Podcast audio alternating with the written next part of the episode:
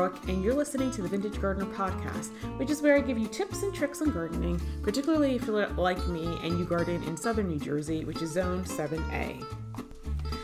Okay, guys, so before we start on to today's topic, I wanted to give a big shout out to everyone who participated in the call in show on Friday. Um, it was a lot of fun. Uh, we did have a technical issue. Uh, we, people got kicked off after an hour. I did put in a help ticket to Podbean. They thought maybe it was a iOS glitch, but I think once I explained to them that I had two different people on and it literally cleared out the entire studio, they were not sure what was going on. So they're going to look into it because the live podcast uh, time cap is, you know, two hours, and we were, I, we hadn't even gotten to an hour yet. Um, so the Friday podcast was a simulcast, so I live streamed it to YouTube at the same time. I'm probably going to try it again. Um, as a matter of fact, I do have a topic to do in a couple weeks. I will announce that at the end of the show. And I'm thinking until I figure out which one I would like to do. I think I'm going to try to, to live stream it to Facebook because I think most of the followers to you know of the Vintage Gardener NJ are on Facebook, and so hopefully it'll get seen a little bit more. Um, I'm trying to get people to jump over to YouTube, uh, but it's hard because reaching people on Facebook is hard. So, um, but more on that at the end of the show. So Today we're going to continue the year-end review of the flowers. I did look at my Podbean stats and I noticed that it's definitely there's definitely I'm definitely picking up more listeners and that sort of thing. Um, I think I've gotten an additional follower and that sort of thing. And so I wanted to give a little bit of a background on what it is, why it is that I'm doing this. So if you guys have been following my channel straight from like the very get-go, then you will realize that I would eventually like to sell unusual plants or harder to find more unusual, you know, plants. And the reason being that, you know, as a gardener, one of my frustrations has been that it's hard to find a lot of diversity. A lot of the garden centers sell the exact same thing. You know, I, you know, before starting planting my stuff from seed, I would go to anywhere I think between 12 to 15 different garden centers to try to find to try to find stuff. It was very it was just, it was very difficult to because everybody had you know they would have maybe one or two plants that other people didn't have and it was just I spent a lot of time driving and trying to source more unusual plants for my garden. And so I'm sure if I'm frustrated that way, I'm probably sure that other people have are frustrated that way. And so, you know, I'm trying to grow things from seed because that's the only way to get them. You know, but the one thing I'm finding is that a lot of the seeds are not necessarily from this country. Uh, they are grown in other places. A lot of the seed companies in this country are really more clearinghouses. And so, what they have on the seed packet, although nice, is not really necessarily true of growing it in this country. So, for example, I'm looking at some of the seeds that I have from GeoSeeds. Like um, some of them are from Holland. I have see some from Germany, and you know their climate and soil and even you know rain uh, minerals and nutrients is completely different than what I have in my garden. So even if it gets 24 inches in Germany, doesn't mean that it's going to behave that way when you put it in southern New Jersey. And so, you know, I want to know how these things are going to do uh, in here so that, you know, if I'm selling them, people ask, you know, people know, have a realistic expectation of what to expect. The other thing is, I need to know things about like pest because you know, you know, something that's growing in Germany, well, they've got different pest issues than we have here. Um, they may they're going to have different fungal issues than we have here, and so you know sometimes as gardeners, you know things look pretty, but then some some plants can't handle the environmental conditions of where you grow, and so I'm sure that I'm going to lose some plants. That's just what happens, but you know, I, will refine and narrow down what actually does really well in this area, and then that's how I will be. That's how I'll decide what I plan to provide. Um, so the plants that I'm growing, you know, I'm considering everything, and um, that, that's so that's why I'm doing this. So anyway, you know, everything that I'm growing, it's part of a plant trial, and so um, I would say year two. This is definitely the more most successful year of plant trials. Uh, last year turned out to be a bit of a fiasco for any number of reasons, but um, yeah, so that's why I'm doing this. So today we're going to be considering the chrysanthemums that I got from Bluestone. Uh, Bluestone Perennials does have a, a decent selection of um, garden, what are known as garden chrysanthemums. Uh, they're not the kind you find in Home Depot, uh, in Lowe's. These would be, I guess you would consider to be florist mums. They are surprisingly um, winter hardy because they're certainly winter hardy in my zone, and I'm zone 7A.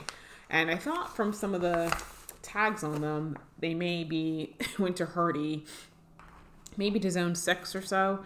So it's just it's something if you're interested in, definitely look into. Okay, so the first chrysanthemum we're going to consider is French vanilla. This is in my white section of the parterre garden. Um, I put this in the ground in ooh maybe closer to the end of August, so it didn't it, it grew. It didn't grow as big as some of the other ones that I planted earlier, but it's got a nice cream. I'm sorry about that. I'm not sure what my dog is barking at. Probably saw a bird outside the window, but um, it's light cream. I mean, it had a. It seemed like it had a blush center to start, but as it aged, it aged to a nice cream color. It did flop because, of course, I did not put in supports. That's going to be my claim to fame this year. And but I could tell from how much it did grow since August that I'm probably going to need to do a large support ring or do like five bamboo stakes in a star pattern and do the Hildene star which um, if you guys are interested that's a video that is posted on my youtube channel on how to do a Hildene star i use it to stake peonies but you can use it for anything so it was beautiful. I think it's going to make a really great cut flower, and I cannot wait uh, for next year because I think it's, you know, once it gets settled in, those roots are going to be growing, you know, throughout the winter. And I think next year it's going to put on a tremendous amount of growth, and I think it's going to be pretty spectacular when it blooms. Uh, so the next chrysanthemum up is Peace, and this one is a light yellow color. I have this one in the his, in the uh, memorial garden from my paternal grandmother, and it it has it's shorter. I would say this one is probably going to get to between 18 to 24 inches, probably 24. I planted it earlier early on in the season, and so unlike some of the other ones, it really this one didn't get to its I could tell it's not at its full height. Next year I think it will get um get there, but not this year. So this one definitely has a little bit more slow growth rate. Um, the the interesting thing I thought about this is that number one, this is this is not a fall blooming chrysanthemum. The other chrysanthemums I had definitely started blooming, you know, in you know end of September, October, once the temperature started getting cooler. This one actually started blooming in the summer. Um, I, I do believe, I'm trying to think when I got my first bloom on it, maybe July or something. And so, and this, what surprised me was that it's been continuously blooming since July. I did not cut it back. Um, I know some, the recommendation is that you cut it back. I wanted to see what was going to happen. It, you know, it's one, this is the type of plant that basically just continue to deadhead it and it's going to basically bloom for summer straight through fall because it's still blooming now. The one thing that I did notice is that the head, the head of the head, the shape of the bloom changed between summer and fall. And I think this goes back to a lecture I attended by the Central Carolina Chrysanthemum Society, of which I'm a member. Uh, they had um, a they had a uh, they had a Zoom conference with this one grower from England. And if you guys are not familiar with the whole heirloom chrysanthemum thing, the it, most people who grow them are growing them for competitive competitive purposes. I'm not.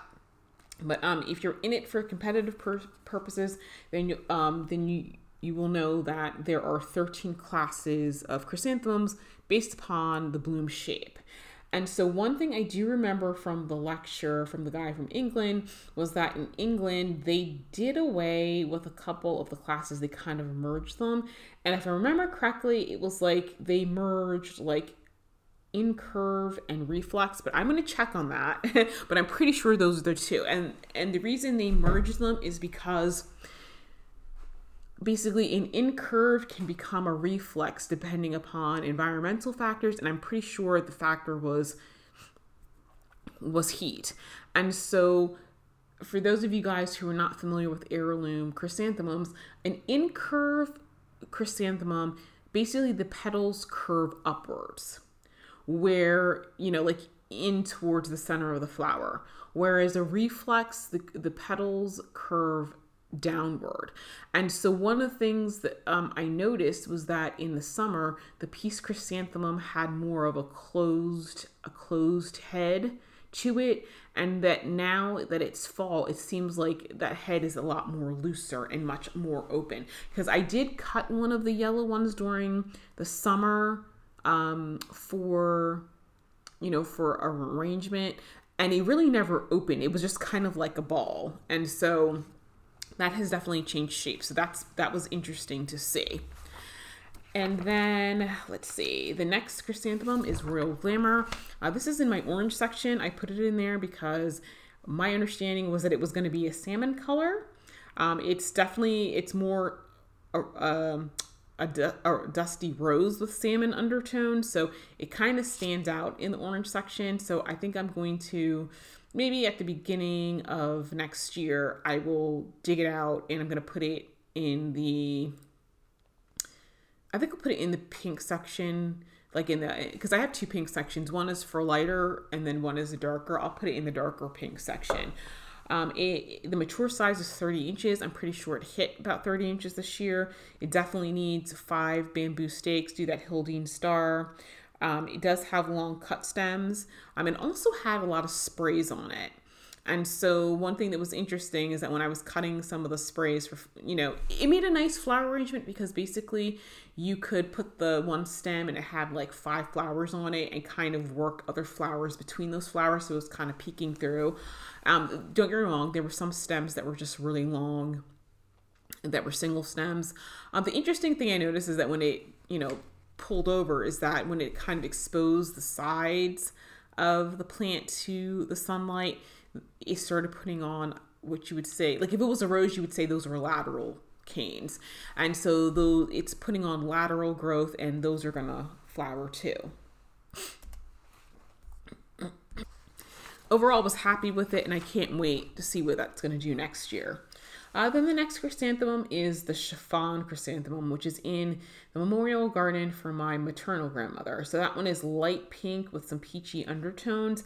Absolutely beautiful. It, it's absolutely stunning. Um, I one of the things I did is I cut back the zinnias, and so you could really see it. And man, it, it makes quite an impact. It's a prolific bloomer.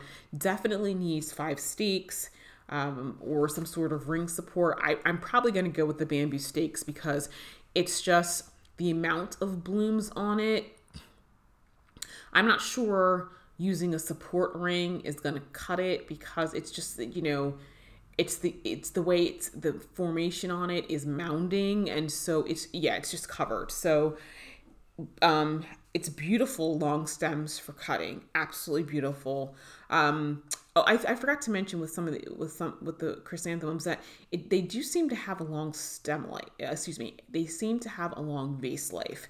Um, I I cut one of the chiffon mums, put it in a um in a in a vase. It was by itself. I kid you not. I got I'm gonna say like two or three weeks from that particular one. Same thing with the um, Royal Glamour it went a couple of weeks. So which is absolutely great absolutely great. So next year especially once i have more blooms i will definitely be doing like indoor arrangements with just just chrysanthemums especially because i'm going to be getting more bloom types next year. And it'll be really nice to have a you know an arrangement of flowers where they maintain their bloom for such you know for a few weeks and last but not least, I have Sheffield Pink. Um, I first saw this one at Hortulus Farm. It's a daisy, a daisy in terms of the bloom. It looks more like a daisy. Um, it's pink. It's got a yellow center. I'm gonna have to check because I don't know. I didn't notice that it had started blooming. This one is also in the memorial garden for my maternal grandmother. The colors in her garden are pink, yellow, and white. Um, it's 24 inches sp- spread. This one did not put on a lot of growth, but I don't, I think it was really user error. I did put in some zinnias, and we have yet to get to that. Um, the zinnias kind of took over, kind of took over. Um, I'm definitely going to have to adjust what I do with zinnias for next year. And I think it didn't grow too much because the zinnias were blocking a lot of the light. I have cut those zinnias out. Once again, um, with the zinnias, I'm going to have to make some adjustments because uh, I, I don't need as many. Let's put it this way the zinnias this year performed a lot differently than last year, um, but we're going to get more into that. And so I, I'm not sure if it's a, a watering issue or if it's because this year was a lot hotter, it got a lot more quickly, and things just grew in, in unusual ways because of the heat. Um, but I'm def that's something I'm definitely going to monitor for next year. So I did cut the um, cut the zinnias back, and I did notice that the plant was uh, was budding. Um, it didn't look uh, it didn't the leaves weren't yellow because if your your leaves are pale yellow, um, that can happen when it's not getting a, a lot of sunlight, which it really wasn't. So it has buds on it. I don't think I'm going to get too much this year, uh, but next year, like I said, I'll adjust some things and I think the plant will recover. Okay, guys, so that is it. So that is all of the chrysanthemums I got from Bluestone Perennial. I got some chrysanthemums from the Central Carolina Chrysanthemum Society, and I also got some from the New Jersey State Chrysanthemum Society, and I'll be reviewing those um, at a different time because the type, the ones from the chrysanthemum, the Central Carolina Chrysanthemum Society were more. I would say they were definitely more appropriate for shows. Uh, the ones that I got from Bluestone Perennial are like more of the garden type chrysanthemums, so they're definitely they're they're bushier. They definitely perform more like a like a um, they, they do kind of perform the way the ones from Lowe's and Home Depot are. It's just that the heads are a lot more decorative. Uh, the ones that I got from, for example, the Central Carolina Society, um, some of them I'm probably going to have to like pinch to get disc buds, but their, their heads on them are shaped completely different. It just depends upon what class they are.